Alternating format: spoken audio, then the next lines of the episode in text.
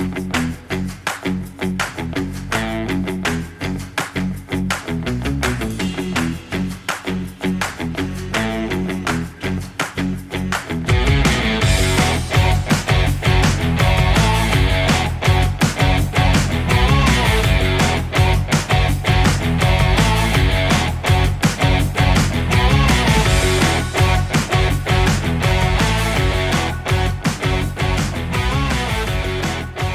bingo halls of yesteryear to the bright lights of today's arenas, you're listening to the Bingo Hall Boys. I'm one of your co-hosts, Jake, joined by my other co-host, Mitch. How you doing, buddy? I'm all right. We had uh, great weather. All the snow was melted. Got seven rounds of disc golf in in eight days, and then we got Yeah. our spring snowstorm and got like uh, about three and a half inches of snow in a day and a half there. Which, I mean, it's only one day removed, and three quarters of it's already melted, so it's not like it's sticking for long, but. There's always that one last kick in the ass that they like to give us when we think we're out of the woods. So it's a long winter this year.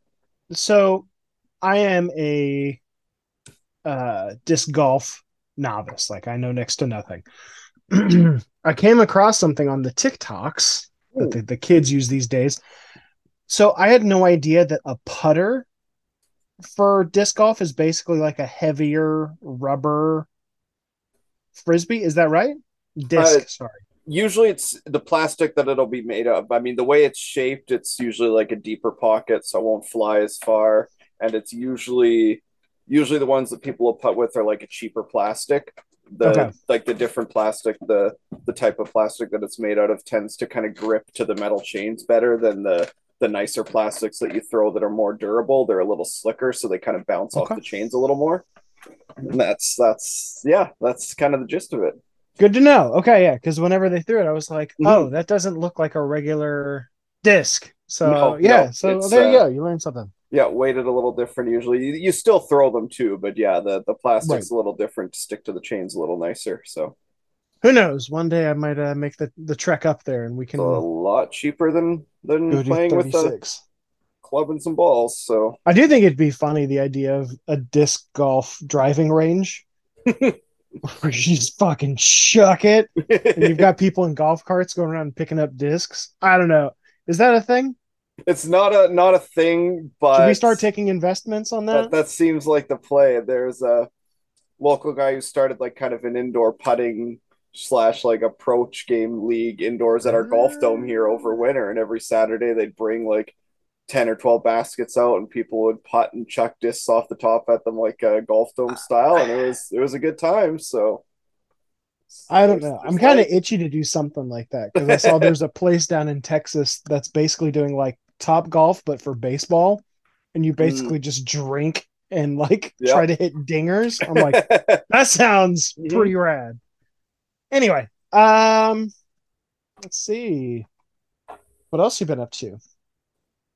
you know that's that's about it i am back in the job market so enjoying my week of unemployment and getting the renovations around the house done before i start looking a little more aggressively but that's kind of all that's going on over here how are things in baby Good man. We were supposed to record last night, but little dude was just super fussy. So, um, it's good. Trying to figure out the daycare situation because, um, we we don't have that for free here in the states.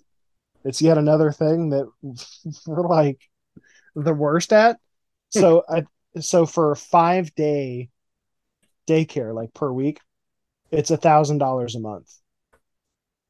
And so it's just like trying to figure out the logistics of that is not very fun. But uh we've got probably another month and a half to figure that out. So eh, it's all good. It's just stressful. But yeah, man, it, it's good. He uh we we got to watch some Ring of Honor, watch some Dynamite. He's uh he's definitely into it. New Japan, he he had a time during. It, it kind of took us a couple times to get through the the US shows, but we got there. But yeah, everything's going good, man. It's just uh chugging along. Um speaking of, we blinked and it's the end of April. Mm-hmm. Um, we ultimately didn't do any awards on this podcast last year just because it it felt clunky, right? Like it just didn't. The observers got their thing, and that feels like a really good catch-all for the entire industry. Uh, we were allowed to vote in the Voices of Wrestling. Uh, what was that match of the year ballot thing? Which I thought that's really cool. I want to do something different for this year where we kind of keep track of things and for what's the best way to explain this? Mitch, you, you'd be much better at explaining the format than me.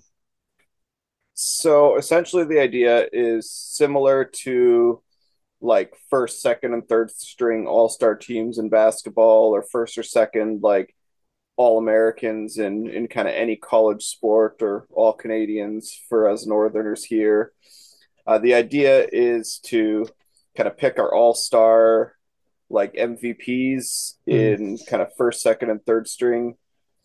Um, basically f- five wrestlers per per category. You got to have one woman and one tag team in each. Uh, I felt like that would be a good way to make sure that not that like inclusivity is a huge thing, but it's just like you know we we do highlight women's wrestling, and this has been a, a pretty good year for it. I mean, any any other sport, and you'd have requirements on positions. You'd have to have like a point guard, yeah, that's, a shooting guard, and a center, and that's what I was thinking of. Keeping the tags involved. Trios would be a little bit overkill because there's only really one company that that invests right. in them seriously. But tag teams are a pretty universal thing, so it seems. And also, it made the selection process a lot harder because mm-hmm. we couldn't just have like you know the top five dudes three times. Um so what what were you what was your grading scale for this? Because i i put match quality first and then i like the idea of like popularity like ability to draw like how valuable they are to their promotion and the industry as a whole. But like for me really it was just like in ring biggest stage type stuff you know? So it's like i wanted to go with people who had who have had like really good years in ring where it's just like every single one of these people has like they are at the very top of the field. What did you uh what did you go with? Yeah i i considered both of those factors pretty highly. Um the the valuable to their promotion part of what i was kind of considering there too is when it comes to like big moments and promotions who's who's getting the spot and those things, and can they hold up in that regard? Like building towards bigger events, uh, but for the most part, I use kind of the same the same criteria. Because the reason I ask, I saw your list. You've seen my list. Mm-hmm. I have a real issue with the with someone you put in your first team, and I'm interested to see how you got there. So, do you want to start at the top and work our way down, or do you want to start with like honorable mentions and work our way up? Uh, you know, let's start at the top. Let's let's work our way down. Okay. Uh, do you want to go first? Do you want me to? Uh, I'll go first because I'm curious. I mean, two of our spoiler alert, we have two of the same people on our first, so it does narrow down who the alarm bells were ringing for. But I'm not sure which one got the suspense, so I'll, I'll go first because I'm dying to know.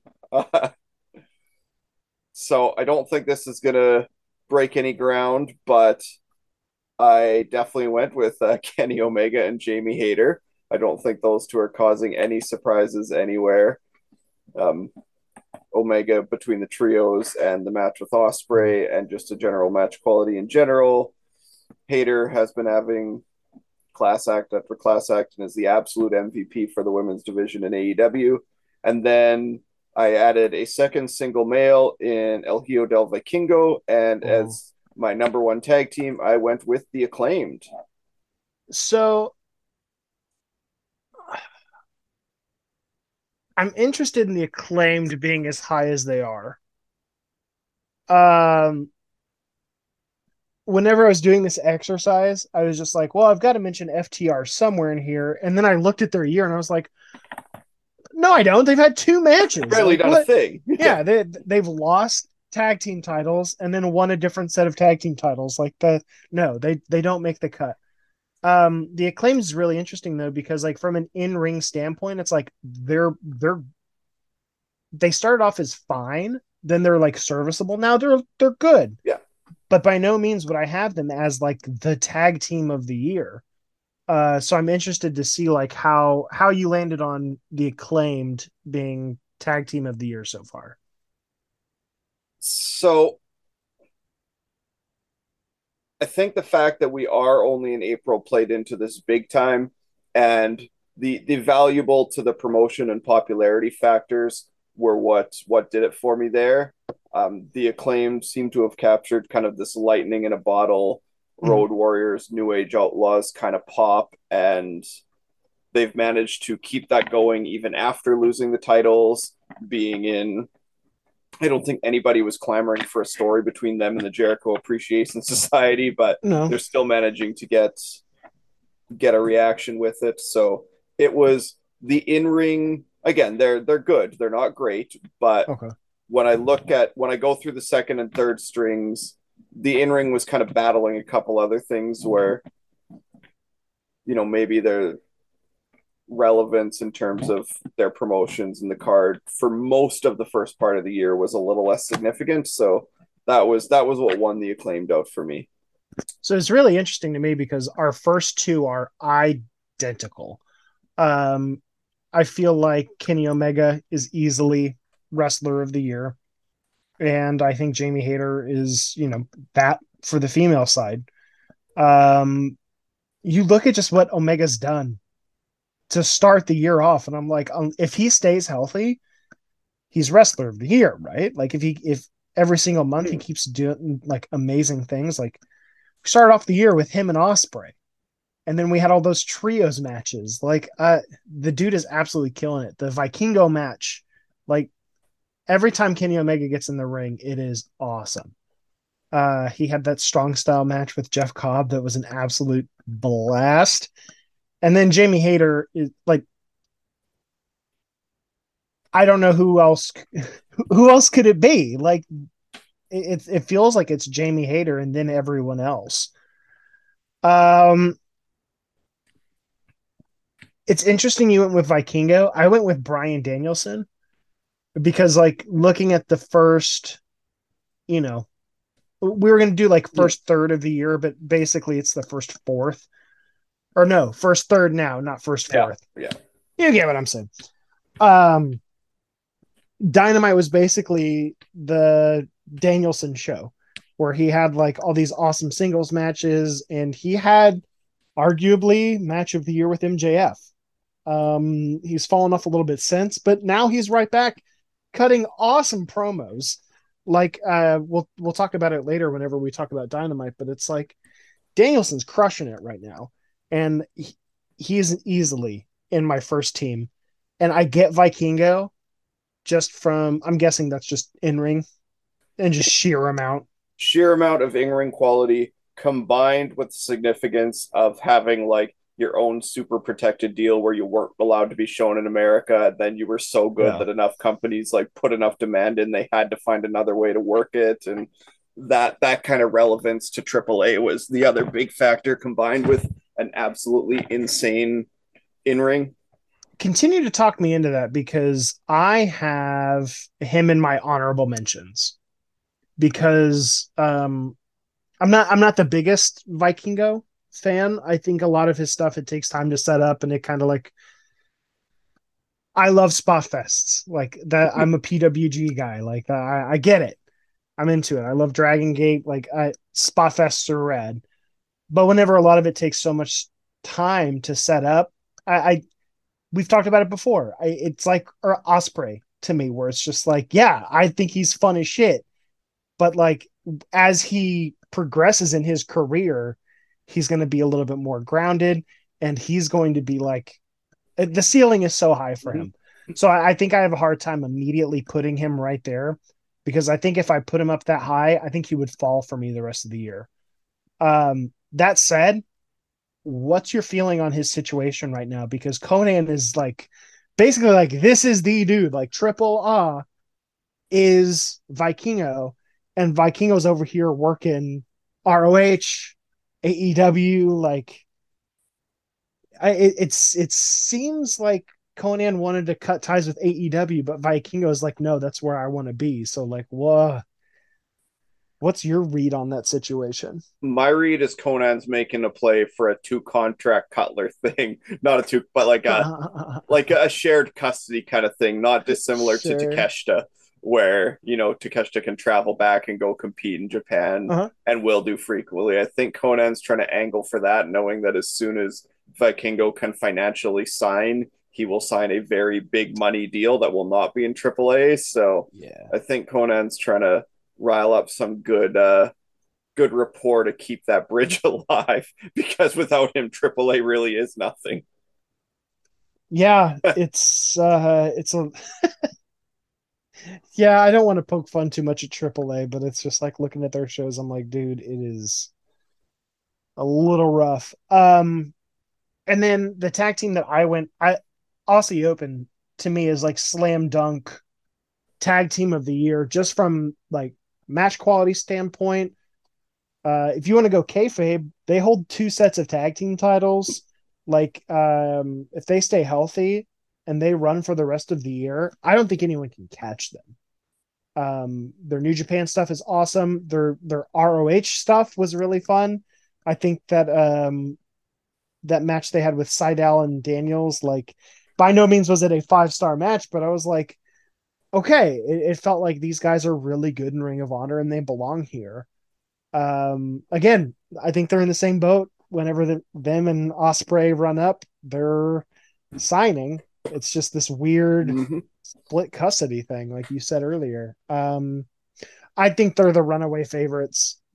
So I'm interested to see. By no means do we have to agree on them but if you had to pick between starting you have to say that this tag team is tag team of the year. You still go acclaimed over Aussie Open at the end of the year, or no? Like right now, like if we have to give the award out to tag team of the year, like for some reason, like we just mm. hard cut the the twenty first of April tag team of the year is because I'm interested to hear the acclaimed argument because I think it's Aussie Open by a mile. Yeah, I mean it's when I think about it in that context, it feels more like Aussie Open. Okay, but there's a little bit of like a, a PWI type idea in the way I sure. was thinking about this. And oh, Aussie that Open makes a ton of some... sense looking at your rate. Okay, okay. right? Yeah. Okay.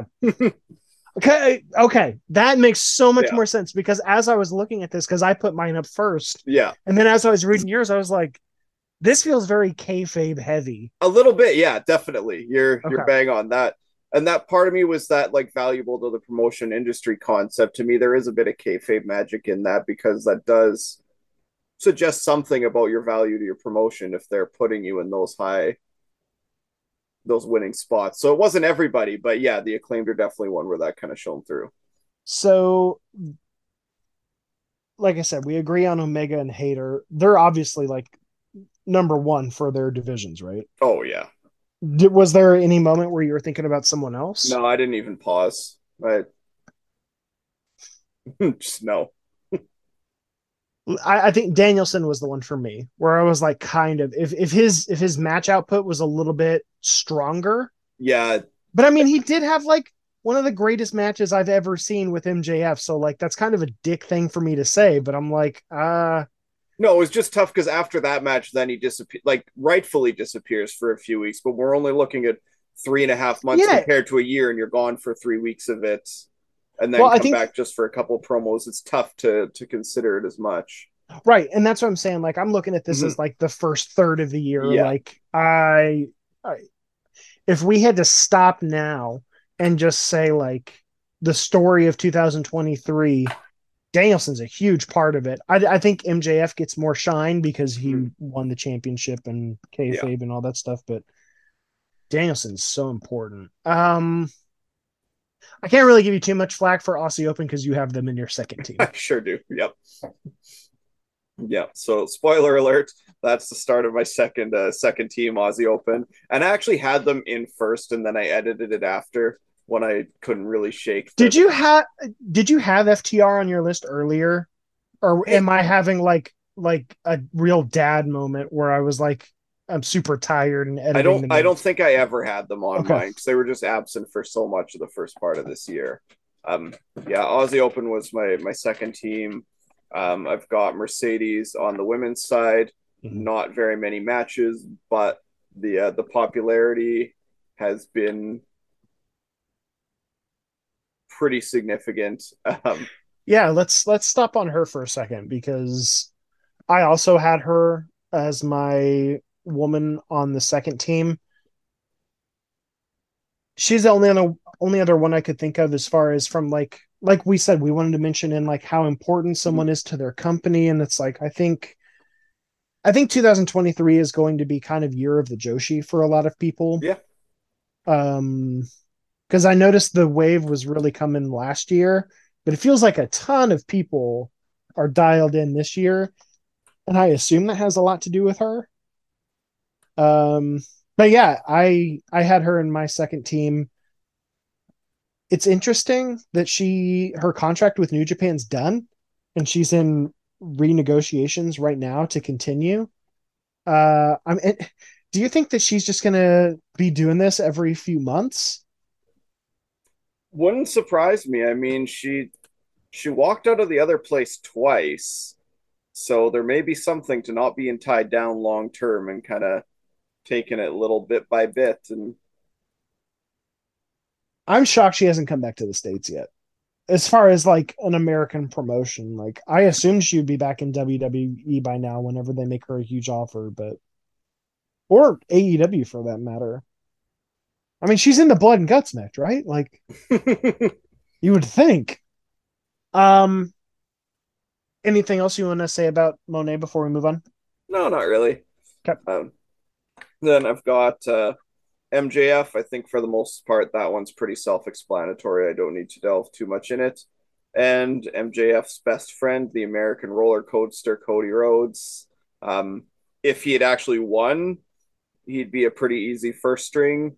But when they kind of botch that and then throw yeah. Brock Lesnar, it's like, all right, yeah. so you lost some of your luster now. But it's hard to deny the role he played from winning the Rumble to getting to their big show and actually getting people interested in a three year old storyline that for the most part has been pretty stale. So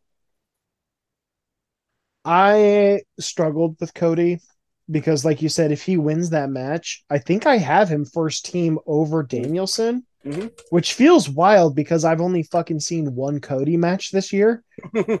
so I'm like, ah. But whenever you talk about how important someone is to their company, like the big reason well okay i shouldn't even say that. The big reason wrestlemania sold out is because everyone thought they were getting the rock. And then they sold you know more tickets whenever the main event was cody reigns right? Like it wasn't sold out before the rumble was it? I don't think so no but so they were building to that match for months and yeah i think it would be pretty hard for me to keep him out of the top discussion. But since he lost I I have him third team. Um, I had a hard time getting there because, like I said, most of mine goes from like a match based standpoint. Um, let's talk MJF. Does it feel weird that he's not first team for us? No, because it's it's tempting. It is tempting, but he doesn't wrestle that often. Yeah, but the thing that I was thinking about with him is his promos. Like, I want to be talked into MJF being on my first team over Danielson because of how important his promos are. Because to be fair, he sold the main event of a pay per view mm-hmm. solely by promos for like his half of the build that's that's hard to do. As we see now, we'll talk about it when we get to Dynamite, but it's just like, yeah, promos are his strong suit, and I, I think I want to change it so MJF is on my first team. is that wild? I mean, I didn't have Danielson on mine, so he's in my honorable mentions. So I don't think I'm going to give you too much pushback on that. So I'm I'm really valuing match Mhm. quality here. Okay. Fuck it. I'm gonna do it. I'm gonna put MJF. Uh, I'm gonna I'm gonna save that. I'm gonna put MJF into my uh my first team right after Omega, and move Danielson down. Now again, this is not important for anyone but me. I almost said Daniel Bryan. I can see you typing. me. Yeah. old habits. Um. So yeah, what what about MJF made it uh him an easy second team addition for you? And will you also talk yourself into him being over Vikingo? I don't think I'm talking myself into him being over Vikingo, but I mean, you've got one of the youngest guy, like youngest mainstay world champions, one of the quickest risers in the entire company, who elevated himself to that status in a hurry, and then Mhm. the beginning of the year that he's had has been pretty damn stellar. So Can I talk you into him being in first team? Because I think what cinches it for me is how god awful the main event build for Double or Nothing is. Once you take out MJF, oh god. right? I think he gets a ton of credit for for I mean- it it being somewhat interesting, We'll you know? get to that when we get to the beginning Yeah. But like, but seriously, like imagine imagine if this was Danielson and he had to, you know, do this. Mm-hmm. You know, like it, it it's totally different. I I think I would rather build my company around what twice a quarter have MJF wrestle and then cut a promo every single week and the crowd either pops huge for him or has new like nuclear boos rather than vi- like s- nervous on pins and needles every time Vikingo starts to like run the ropes or jump from the inside to the outside. You know, like I I think MJF's pretty clearly on the first team. I mean, Vikingo is still like that AAA AEW relationship was dead on arrival after Dragon Lee pinned FTR. Like there was no fucking coming back from that, and it's all because Vikingo exists. And Omega. Omega was a big part of that too. Konnan But I mean, like, Kenny Omega. Omega could just fuck off and go over there, and Tony would be like, "Fine," and nothing would change. You're not getting like five AAA matches on AEW Ring of Honor that way, though. Last ditch effort for me to try to convince you. Again, this is ultimately meaningless. It's just really fun to talk about. Is there more variation? And are you more impressed by MJF's promo skills than Vikingo's in ring? Because MJF's in ring has gotten really, really good. It it has absolutely. And for as a talker, the variation in his matches like I'm sorry, but if you see one Vikingo match, you've kind of seen all of them. We've seen a lot of them. Um, The one thing that showed me that there could be some difference with his was his match with Mike Bailey on WrestleMania weekend. That Yeah. one felt really different than a lot of Vikingo matches and gave well, me it felt that, like, because they were gassed. like but I mean, like it, it felt like kind of Ospreay's evolution, where what like, okay, I see the the potential long term for you to to adjust as it goes on. So so I can't talk into it. I don't think I'm budging on that one right now. That's fun. Who's on the rest of Um, your second team? Because we know we've got Bryan Danielson now and Mercedes. Yep, Danielson got bumped down to second team. Um, I started off with Jon Moxley. Um, I thought the Hangman match was insane, and what a breath of fresh air heel Moxley is. He's lead. He's basically leading a heel faction. I, I guess you could say Danielson, but he's more of like the the microphone guy, Yeah, yeah. letting his body heal right now. Meanwhile, Moxley's going out there like sticking forks in people. Um, AEW is a very different place without Moxley. Yeah. And I think he is so valuable. People kind of overlook that. And I think Moxley is at the point now, he he rides this wave of being like overrated to like super underrated and kind of just goes back and forth in any given week. Um, so yeah, talk to me the next time we do this. He might he might fall, he might rise. I don't know. But Moxley, I started with Moxley. Uh, I just switched out MJF with Danielson. We talked about him. Mercedes, I think that's pretty Yep. pretty easy. Um, I struggled with tag teams after Aussie Open. Uh, part of me wanted to go with Bishamon because I, I mean I think Goto and Yoshihashi have been a really awesome tag team, but I couldn't just get there because a lot of their matches weren't really like like they were good. Mhm. They were really really good. Mhm. I ended up going Lucha Bros based on kayfabe. They're ROH tag team champions. Um, the fact that the entire tag team division in Ring of Honor is built around them now, I mean, who knows? Fénix is going to Yeah. be out for a minute. Um,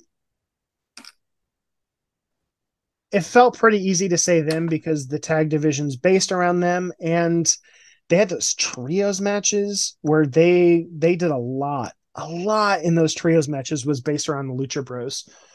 Um, so yeah, I I don't know. I would even say Lucha Bros over the acclaimed, which is hard for me to say because I do love the acclaimed. Um, but just from in mostly again in ring, I think I go Lucha Brothers. I think they're they're going to be my most, my second most important tag team of the year. Um, and depending on what they do in ROH, I I think eventually they could give Aussie Open a run for their money. But like, dude, if Aussie Open keeps going at like a prolific pace, like I think they're going to be more undeniable than FTR was last year. Um, you want to get into third team? Yeah, so let's start with my tag team. Um, I threw the Young Bucks in here. In ring is a big part of that, of course. After the trios thing is, I mean, Matt's a It's harder. up right now. It's Yeah. harder, but tag team wrestling overall, because It's of it's pretty dire, right? yeah, it's I don't know how we got here compared to a couple of years ago, but the depth is not showing up. Um, so this I actually like that was a big part of the acclaim too. Is like it's great. Like I think at the end of the year, Aussie Open's going to be it. my runaway number one, but there's there's not a ton of depth right now. Um, so yeah, I went with Young Bucks on my third team. Uh, this is where I put Moxley. I think uh, you know you could make a pretty good argument that I could put Mox above Cody. Um, there's just so little going on in WWE that I felt like Cody's importance there became higher. So that that was kind of the the tipping point. Um, I've got Rhea Ripley. Um, Judgment Day was this corny little shitty edge faction, and you can say it's Prince Devitt's now, but it's Rhea's, and she has managed to turn Dominic Big Weenie Mysterio into somebody people enjoy watching. And Is that, that part of his gimmick? Is that he's got a big dick? I don't know. I have no idea. Okay, I was gonna say, I'm- like, dude, No, I'm just making that Vince up. is Uh, back, baby. Oh, definitely. But like, she's made him bearable for even that audience couldn't stand him, and she's made it like enjoyable. And then having the match with Charlotte, you know, she's solid in ring, so she felt like an That easy one. And then, uh, then I've got Giulia from Stardom, Yeah. big Stardom champion, easily the MVP there. Her in ring is, I mean, her and Jamie Hayter are one A and one B in terms of in ring quality for me right now. I don't know that, you know, Mayu Iwatani's kind of in a bit of a slump at the moment. Just feels like she's waiting for something new to do, and Sierra lost the title, so she's got to back off for a bit in her chase. And but yeah, Giulia was my last one there. I need to watch more Giulia. It, it's just I'm not I'm not big on Joshi. Mm-hmm. Um, so yeah, if you find me some dark links and send them to me, I'll I'll check them out. Um, I ended up going with this is where I put Cody. Um, the reason I put Moxley over Cody is because AEW without Moxley is like really affected and Mhm. noticeable. You take Cody out of WWE, that machine is just going to keep keep Yeah, going. yeah. So like that that's whenever third team is kind of where I, I I put a lot of WWE people. Um uh, I put Rhea or Rhea. Is it Rhea or Rhea? Doesn't matter. Rhea, I think, but Rhea. Um she made my third team based off of that one match with Charlotte alone. She's like dropping her on her face. Um, kayfabe wise, what was it? She came in number one or number two at the Rumble and went the distance as a heel, which is like, Mhm. uh, all right, you lost the plot, Paul. Um, but yeah, I mean, for all the reasons you laid out, she's entertaining. Um, and I definitely don't mind. Anytime I watch clips of uh, hers, I'm just like, damn, she's super impressive. Uh, she's kind of being wasted. And then this is where I went with uh, I did Will Ospreay. It feels like he should be higher on my list, but it's just he, he got hurt. Yeah. And so a lot of his but he he was in like match of the year Mhm. with Omega. Um between that and the Iron Man match, I keep going back and forth. But um he had some really good stuff in Rev Pro. Uh I, I couldn't not have him on here. And then I also went with Young Bucks here. Uh mostly for the trio stuff. Like you said, like that that stuff's undeniable. And maybe if they had a set of tag team titles, I could put them above the Lucha Bros, but that that just kind of felt right to me. Um any problems with my third team, no, I despite felt the bad. similarities. I felt bad leaving Ospreay off of mine, just the injuries, and I don't get to see a lot of Rev Pro in that, so I Um, haven't seen enough of him to, as much as I know the quality's always there. It just, if I'm factoring in only early 2023, that just he hasn't been around enough yet. I think by the end of the year, if he's healthy, he'll be back up on that first or second team. So, Who'd you do for honorable mentions? um, I mean, I didn't go as in depth as I could have. I put Bryan Danielson and Claudio.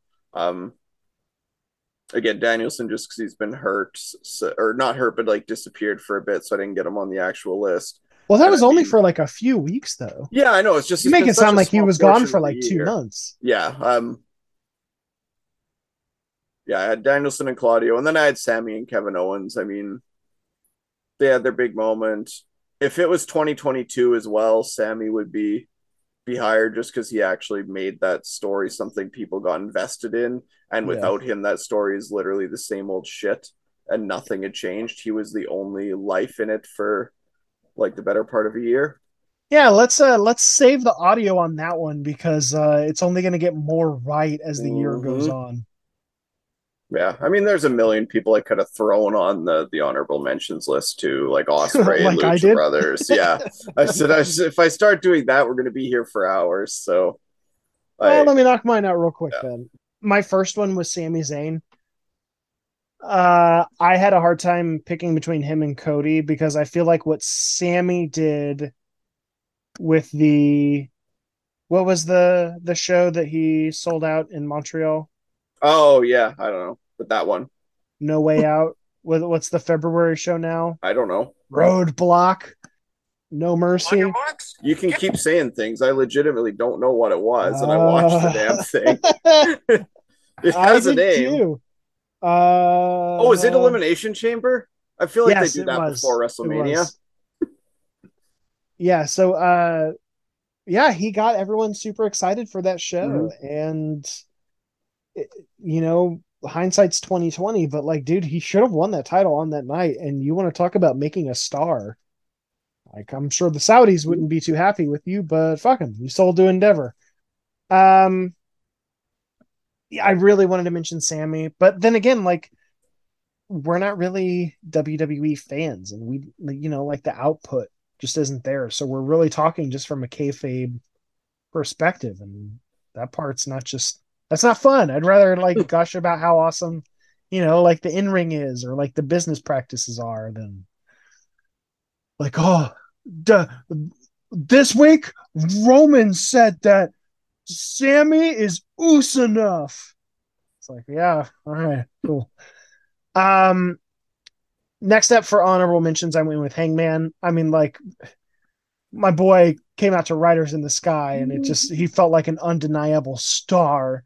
And then you know out death matched Mox. Uh, I, again, I think that's up there for me too as far as match of the year. I've got like three mm. where I'm just like on any given day it could be one of the three.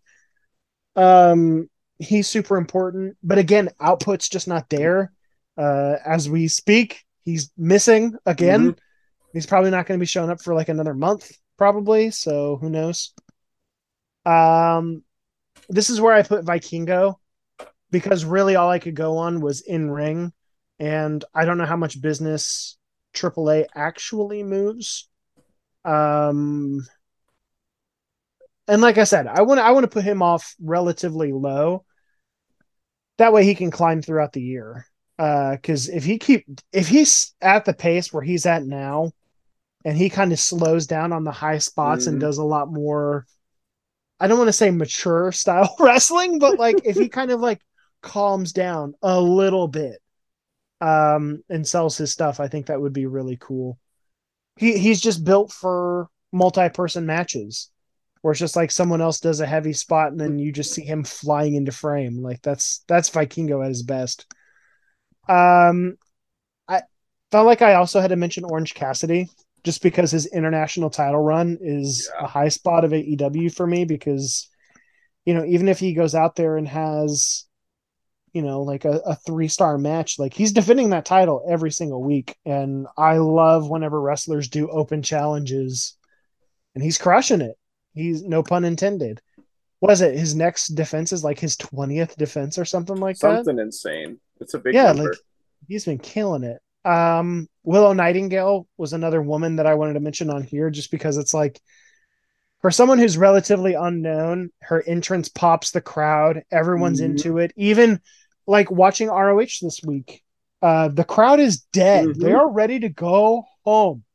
And one of the Renegade twins comes out, or Renegade sisters. They're not really twins. Yeah. One of the Renegades comes out, and the crowd's kind of like, okay. And then Willow comes out, and you see people like, oh, mm-hmm. hey! And they're clapping, and Rick Bonney's rapping. Like, yeah, it's it's infectious. And I think she's going to be a women's world champion at some point this year. It would be a mistake not to. And then my final mention is Catch 2 2. Um, for those who don't know, it's TJ TJ Perkins, TJP, and uh, Akira. Was it Francesco or friend? Yeah, Francesco yeah. Akira. They're really good. They are really good. And uh, Super Juniors is coming up, and I cannot wait to see these dudes in singles action. Um, I don't know. I, mean, I can't be alone. Like you've got to love the two twos. Oh, they're fantastic, dude. I whenever I saw Francesco Akira for the first time, I was just like, I don't know about this guy. But then you look at him and it's like, oh, mm-hmm. he's obviously an Ospreay disciple and he fits in really well with TJP. Like, yeah, it, it just works. I love these guys. Uh, so yeah, we went uh, over one whole segment. Doing. Mm-hmm.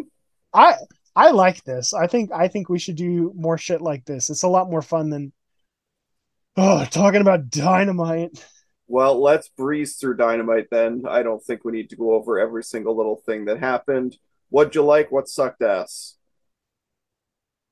Uh I want to get your thoughts on this. Um I listened to two of his shows in the last couple of days. Uh, I don't know how familiar you are with um, Joe Lanza Voices of Wrestling. He's like one of the he's the hosts. Yeah, he's yeah, like no, I know he's guy. The, the guy. Yeah. Um, he had an idea. He's like, and it doesn't sound all that insane to me. Mitch, would you be surprised if someone else has been booking AEW for the last month?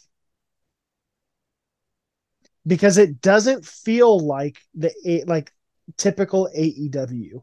We're getting a lot of like WWE esque segments. Yeah, I don't. Even I mean, match like, structure is very like WWE esque. Like if someone were to tell you that like Pat Buck and Jeff Jarrett have been booking the show for the last month, would you be shocked? I mean, like, I still depends. Yes and no. I'd be shocked if like you were telling me somebody was actually making the final say that wasn't TK, but I would not be shocked to learn that two or three of these guys have been actually making 90% of the decisions and just getting greenlit on them. I think Tony Khan think- signs off on everything. Yeah. But But I no, I think think there's a writer's a lot room. of evidence Okay. that there are quite a few of those voices in his ear for for AEW right now. I'm I'm struggling. And it kind of made me feel like not insane whenever I heard him talk about this because I was like, you know, it I was always fine with like one or two WWE isms because I was like, well, JAS, they're sports entertainers. It makes sense that they do something WWE esque.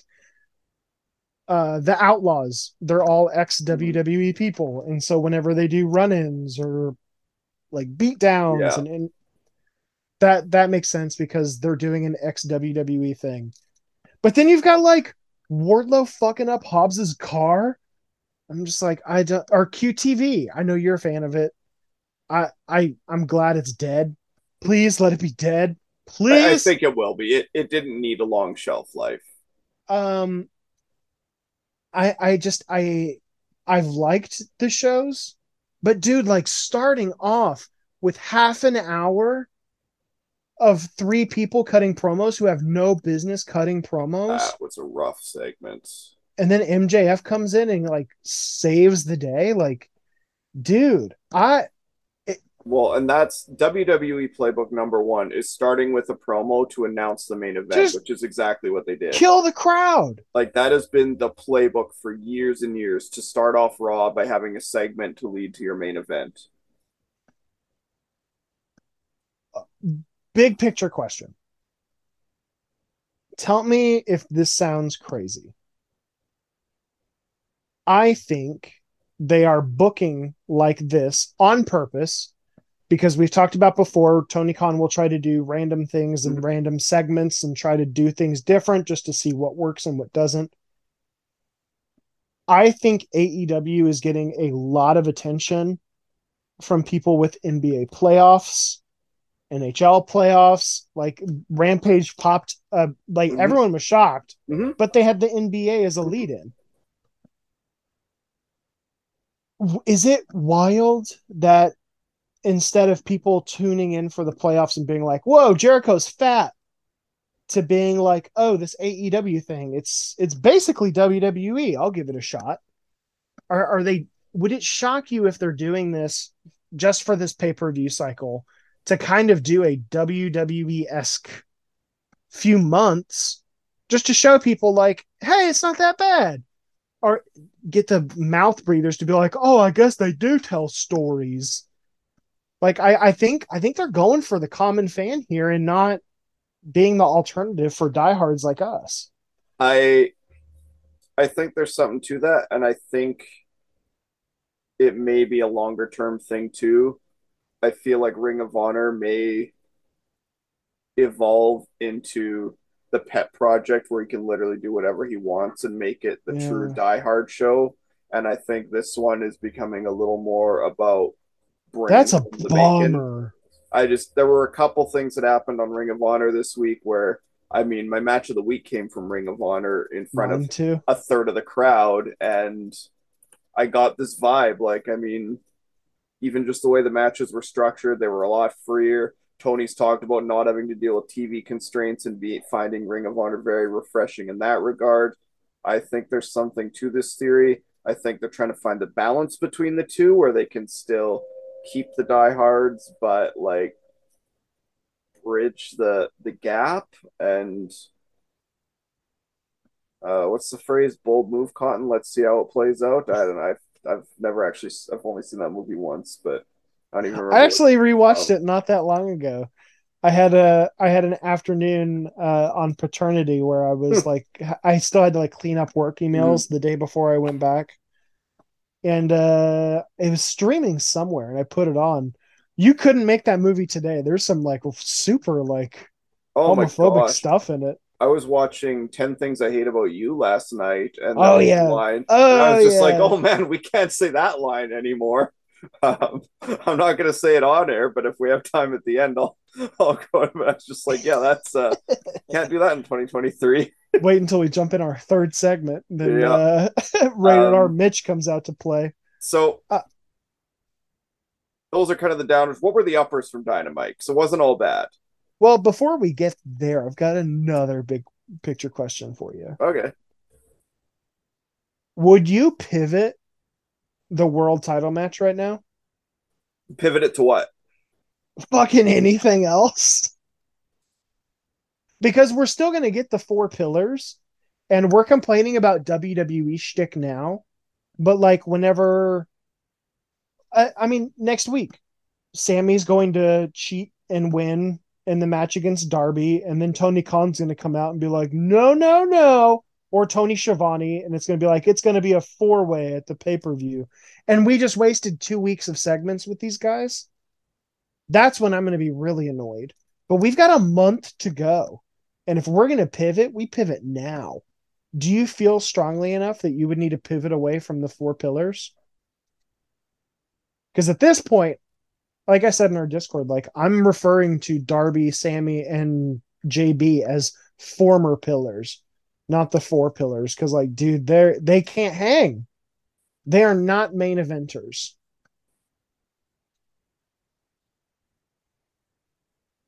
does it need to actually be the main event this time i mean because would you do the the anarchy in the arena with combat club and the elite that's kind of what i was thinking because that's the match that's selling the pay per view, really. Like that's yeah. the feud that's selling this thing. So I think you can stick with the four pillars and do the the pivot into the four way because it is still a cool idea to have those four meet in a a big match and give those ones their shot. But I don't think it needs to main event. Now, granted, I think they did say it was main eventing, but I the majority of the time, like it's only been like what once or twice. Yeah. Well, and I think they came right out and said it too because that oh, was part of his great. pitch for for Sammy. But I think the match itself will be good, but the build is god awful. It's so bad. If I have again, this is the thing that I hate so much, and I don't know if I should just put all the blame on like Pat Buck and Jeff Jarrett, but I'm just like, if you want to get these guys over with your fans, have them go out and wrestle and be impressive. That's it. Like the main event match was good. Uh, Boy, it was decent. It's fine, but it was shtick heavy. Like the finish was like uh, anyway. It was a WWE finish to the end of a WWE show. Um, but like instead of 30 minutes in promos to start the show, how much cooler would it have been if like they did like a 30 minute like beat the clock challenge or some shit and it's just like you have like three really fast, high paced matches to start the show featuring the three challengers. Something, anything. But we're going to get a tag match featuring all four of these people, and the whole plot is going to be can they coexist? Like, what? I mean, yeah, they can do WWE better than WWE can, but like, Mitch, if they keep going like this, we're going back to like New Japan and the Indies, my dude. Like it's Ring of Honor's been great. Ring of Honor's been really good. We'll get to that whenever we do review of Honor, but yeah, like I I was really down on this show. I the only positive I had the Combat Club Elite stuff was really good. Um Takeshita getting involved is really cool. Um, I'm still curious where we're going with this because I don't know if they're going to bring in Ibushi or not. And now that I think about it, Mitch, doesn't it make so much more sense for Kota Ibushi to join the Blackpool Combat Club? like, really? That kind I mean, of makes it. It does outside of the obvious Golden Lovers reunion. It absolutely does. But I mean, Ibushi's it's always hard to tell with Ibushi when he's being weird and just goofy and when he's being serious. Because like he's talked about the matches he wants to have and like Hangman's high on his list, and he's like, "Oh, maybe we'll redo the Golden Elite or something like that." Like he has a lot of like he's, but it's also Ibushi, and he says a lot of shit, and you never know to take any of it seriously. Yeah, but I feel like temporary joins the Blackpool Combat Club. Like him as like the kickboxing Ibushi would be badass. Oh, And then after- absolutely. Then after you do Blood and Guts, you know he tearfully mm-hmm. apologizes and hugs the elite, and like the the streamers fall, and Kota Ibushi's one of the good guys again. Like I don't know. Do we? You still think we're getting Takeshita in the Combat Club? It feels too easy, right? It does feel too easy. I mean, the only thing I'm sure of is that Callis is turning on Kenny. But at this point, I've lost the plot into which way he's turning on him and with I who. still think it would make the most sense for him to be the manager of United Empire. right. Could you imagine like prick Will Ospreay and Don Mhm. Callis? That's mega heat, dude. Um, the only other thing I really liked in the show was Jay White. Uh, his match with Commander was really, really good. And my whole thing with Jay White was like, hey, like Mitch, I know you're high on him. I know you're a Jay White guy, but I'm Mhm. like, all right, how's he going to be in AEW? Because if he does the whole headlock talking to Mhm. the crowd thing for half an hour in a pay per view, I'm going to die. Well, he looked good. From the very really moment the match started, it was different than his New Japan matches. Because every New Japan Jay White match starts exactly the same, and he ducks to the outside every single fucking time. But he's not the only one in New Japan that does repetitive Right. shit like that, so I can't like say that's a Jay thing. That's a New Japan thing, but No, and I think that had more to do with Gedo just being like, "Oh yeah, brother, that's rad." oh, absolutely, that was a Gedo play for sure. But I mean, like that's me. The second it started, it was a different Jay White, and we got that right from the first lockup that it was that it'll hopefully continue to be a different Jay White, and that was that was easily the match of the show. Like, Uh, but even then, it's like we had Shawn Spears on the outside doing like Q, like was it the ratings cards where he would hold it up and everyone's waiting for him to do ten, and I'm like, can I just get a match where Jay White like beats Commander? But instead, I have him feuding with Shawn Spears. I'm like, I've heard some people really upset about that who are just like, they are wasting Jay White. it's been And a I'm like- week. It's been two.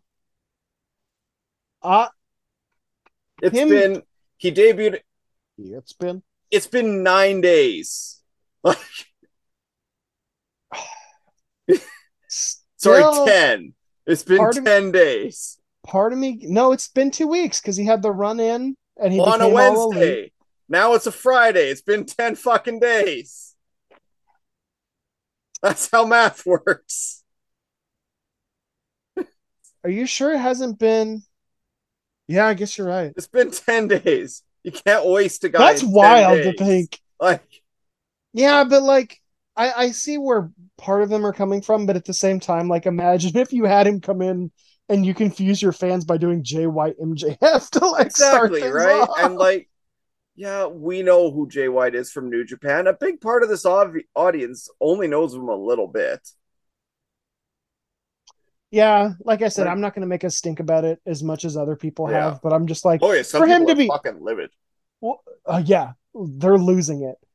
Um, but like for him to be coming in and feuding with Shawn Spears right out of the gate, Well, I'm he's like, feuding with Ricky on. Starks. Yeah, but we're gonna have a Jay White, Shawn Spears match, and I'm like, who?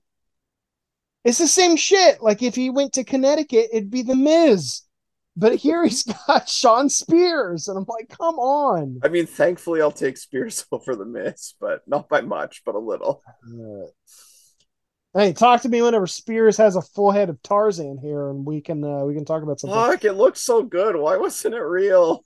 That said, Asshole. Shawn Spears, Ricky Starks is like a team, kind of works. It's Like, really well. It does. So I, I I'm not hating it, but I, I think it's really just going to be Jay White wasting a lot of time because I think he's going to be AEW champion sooner rather than Mhm. later. Like I wouldn't be shocked if we get Adam Cole beating MJF at like all out. Yeah. And then Jay White wins it at full Mhm. gear.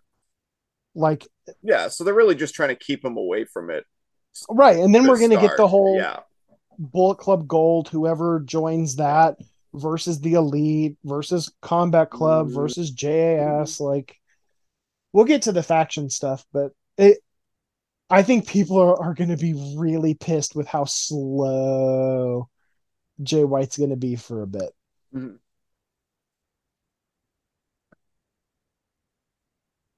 Um, anything else on the show you really want to touch on? Arn Anderson and Wardlow. What the fuck was that match, dude? um, I I don't know. I I don't know what to say about Hobbs. I don't know what to say about Wardlow. Do you believe that Wardlow's a three-time champion now? That feels wrong. I mean, so are Sammy and Cody because they've hot potatoed this title to all hell. Yeah, but it's weird. Of course, it's weird. I don't know. I was told For for, like months. four days the second time. I was told for months, months that Powerhouse Hobbs was going to be getting a giant push. And they gave him QTV. oh no, his car got broke. Oh no. I don't know. I I thought it was cool. I'm I mentioned this. I wanted Wardlow to lose and then kind of start this thing where he's kind of like hangman esque, where he's just like, shit, I've lost it. I'm kind of out of it. And then he goes back to MJF with his tail between his legs. I'm like, I something, something. Besides the fact that it's just like like Hobbs looked like a geek. Wardlow, I, I guess he's gonna have a new faction with Arn. I think so. With I think it's uh, the CMFTR War Dog faction, new pinnacle with a different leader. The other prick. How good would it be if Ricky Starks was the new leader of the Pinnacle? Like you just had Ricky Starks replace MJF. I mean, that'd be dope, but That's a good faction. it's a great faction. Yeah, it's gonna be Punker though. It's definitely yeah. That's fine. I mean, I I can't wait for Punk to come back because that is happening. Um, anything else on the show? You oh, uh, the women's match was fine. Yep. Um, Um, women's match was good. I don't believe for a second Hayter is hurt. I never thought she was hurt. Um, no, that was No. clearly an angle so that she couldn't save Britt later. so she can run out later. yeah, so that was pretty pre-planned and good job to Jamie for fooling half of the internet and thinking she actually fucked up her shoulder. Did people think she was legit Oh, 100%. Yeah, I was reading it in a bunch of different places and then I went I was like did I miss something? So I went and watched it back and no, it was the cleanest shoulder Oh. shot and kick ever. Like she's fine and just I guess good enough at her job to fool them. But That kills me, man. but Yeah. Especially after you do the angle later. well, it's it's just like, that the angle gave it away, right? Um, I mean, the kendo stick shots were dreadful. I liked the idea of it since it's building to a mixed tag, but 'cause I mean, You sound like that- you sound like that segment from I Think You Should Leave where he's dressed as and all the prosthetics. and he's just like, You said it was funny. He's like, I said it was interesting. I mean, it's like it's gonna lead to probably Jericho Saraya against Cole and Baker at the pay per view. God. uh, Well, it's they're trying to save Saraya and Hayter Yeah. for Wembley, right? So, but oh, but I mean, that was at dude. least If I if if we have to wait until August, oh, dude, that'd be the worst. But uh, Yeah. yeah. At any rate, I didn't. Uh, outside of the kendo stick shots being weak and the super cringy part where Britt said Austin instead of Adam, that made my skin crawl. But beyond that, I actually didn't mind the idea handcuffing him, Jericho giving the kendo. I thought it would have Yeah, been better fine.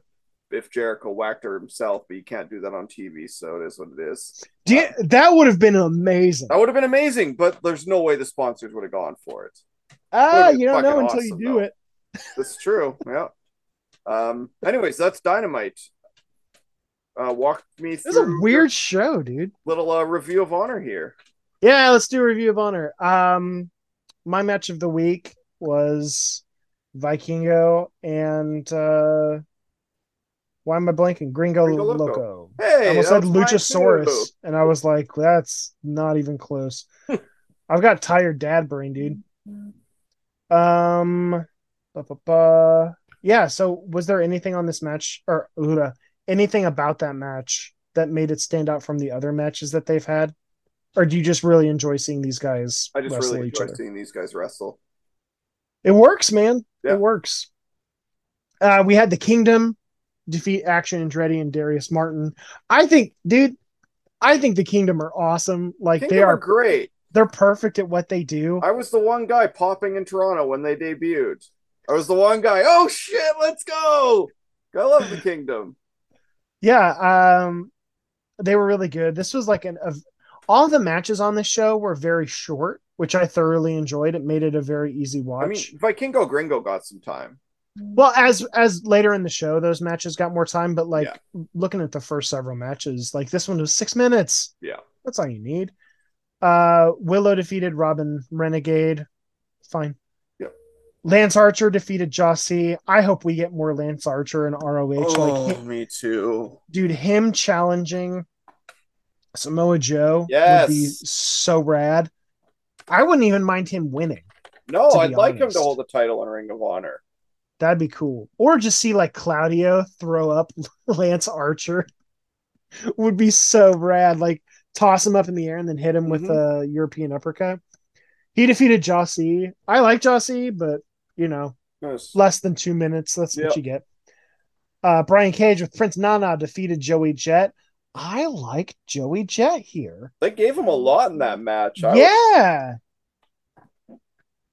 I uh I I I really enjoyed that match and I think Ring of Honor Brian Cage is awesome. It's a lot better than NXT 2.0 Brian Cage, I'll Mhm. tell you that. and he's sticking around. So Um ROH women's title proving ground match Athena defeated Heather Reckless. Uh nothing here. It was a Yeah. squash. Yep. Squash. It was a squash. Uh Beaver Boys defeated Cole Carter and Lee Johnson. Um, I don't know what we're doing with Cole Carter and Lee Johnson. I don't think anything. They ran an angle on Dark where Cole Carter's going to pair up with that uh the Jersey Shore dude Zach Clayton.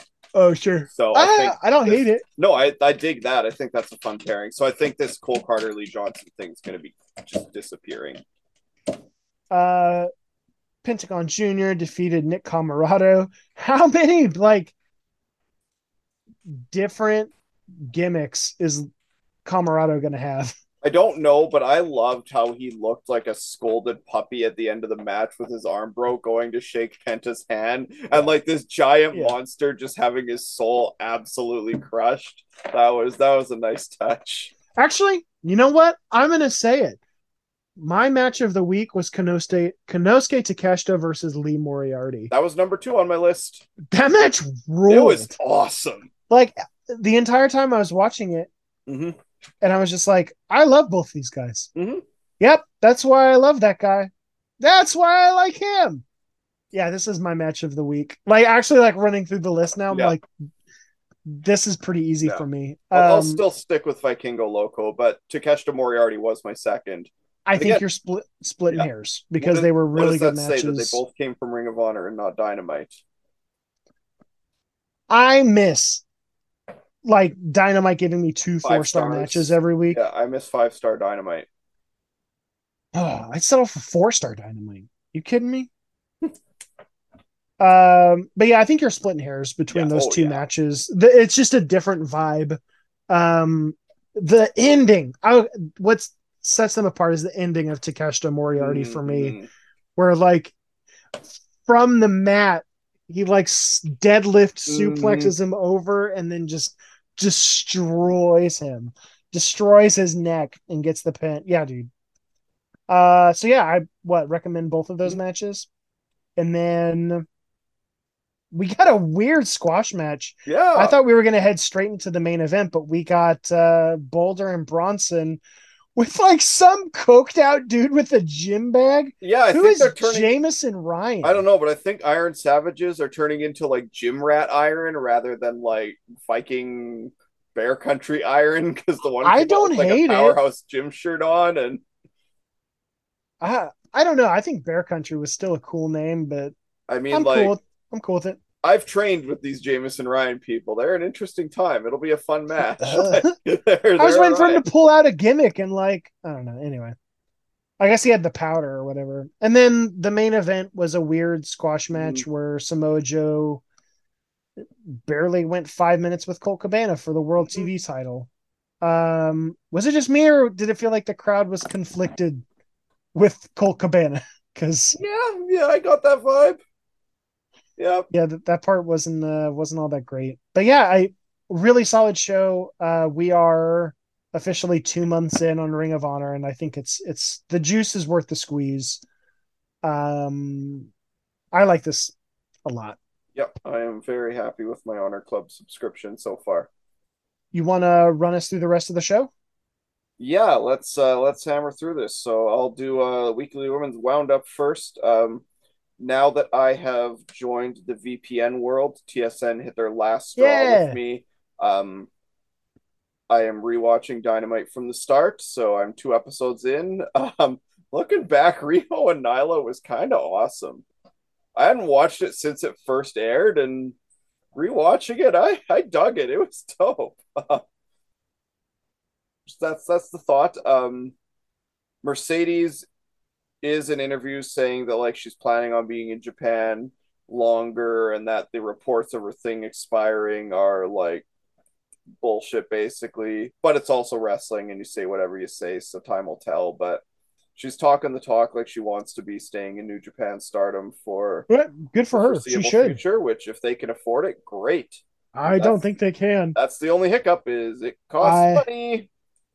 And from every indication we've seen, they're not seeing a huge return on it. So No, no. Um, and then my last thought was just between watching that and you know, been watching a little bit more Stardom recently again. Um, I try and try and just kind of like catch up every few months on it, rather since it's a touring show, similar to how I do New Japan. I mean, on the American side of things, the, the talent pool's definitely catching up in the ring. I think the two biggest detriments that I'm seeing compared to Stardom one is the crowd period because the ones that go to Stardom are going specifically for women's wrestling, so they're going to Yes. be more invested. And the other is just it's just speed. The women in Stardom are just faster. They run the ropes faster. Mm-hmm. They move from spot to spot faster. Yes, it's cleaner. Yes, it looks stiffer. A lot of that, but if you solve the speed equation, it can be sloppier, and they think the crowd will still get behind it. And that seems to be the biggest variable I'm seeing right now compared to like the lower card stardom women and the mid card American women. It's it's all speed. it's effort. And I'm not saying that like people are dogging it, but it's just like whenever you get so good at something and you Mhm. can do it really, really fast, Mm-hmm. it looks a lot better. Yeah. I mean, shit, look at Britt Baker whenever Mhm. she first started compared to now. Oh yeah, she was episode two in a match with uh Bea and who else was in it? Sakura and Riho, and it's night and day difference what Brits turned into for sure. Yeah, I, I don't disagree with any of that.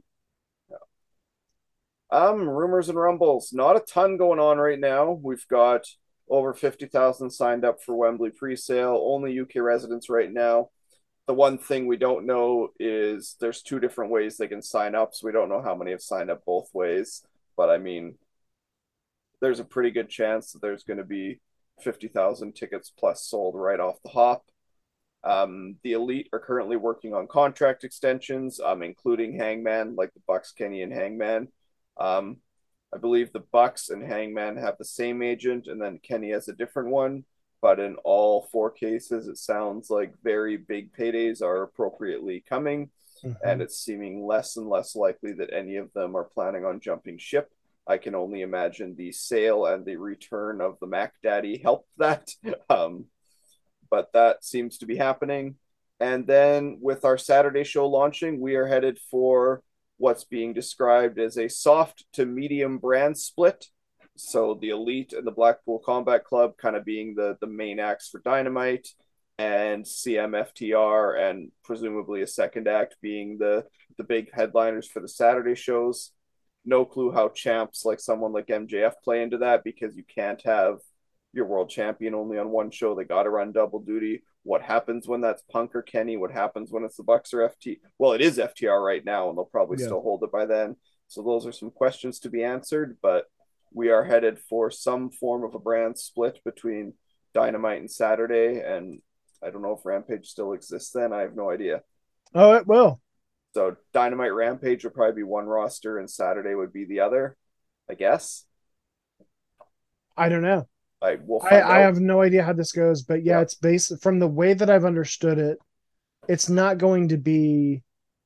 I think a lot of people are expecting the WWE thing where it's just yeah, like there's a Raw roster and a SmackDown roster. yeah, I think it's basically the elite are on Dynamite, yeah, along with everyone who doesn't want to work with Punk. yeah. And then Saturday is Punk, FTR, and people who don't mind working with Punk. Yeah, and then Um, like and the, the rest just kind of filter in. Like if you've got a story, you'll do that whole story on Dynamite. Then maybe Mhm. you do a story on the Saturday show if you don't mind either camp, like the ones that are kind of in the middle. well, and it's kind of leaking today that they're going to be running uh, United Arena. Yeah, June For the 17th Saturday show. debut that Saturday show. Well, I think it's the what is it? They're doing a Chicago show on the twenty first. That yeah, Wednesday. they are. They're doing a Dynamite the twenty first, right before yeah. Forbidden So Door they're doing Sunday. yeah, it's DC, Chicago, and then Chicago. Yeah. which will be interesting. Um, but yeah, I honestly, I'm not expecting too much out of this, man. I think the first couple episodes of Collision or whatever it's going to be called is going to be can't miss. But then, just like Rampage, it's going to be just another thing. We'll see. I mean, it's time for Phil to put his money where his mouth is and prove it because that's, that's Um, the interesting date for all of this for me is May 5th. That's when tickets for All In go on sale. Mhm. So I've got that date circled. Um, I think that's the show. yeah. So uh, let's let's let's call it there. Until next time, I'm Jake, I'm Mitch. and this was the Bingo Hall Boys podcast. Thanks, guys.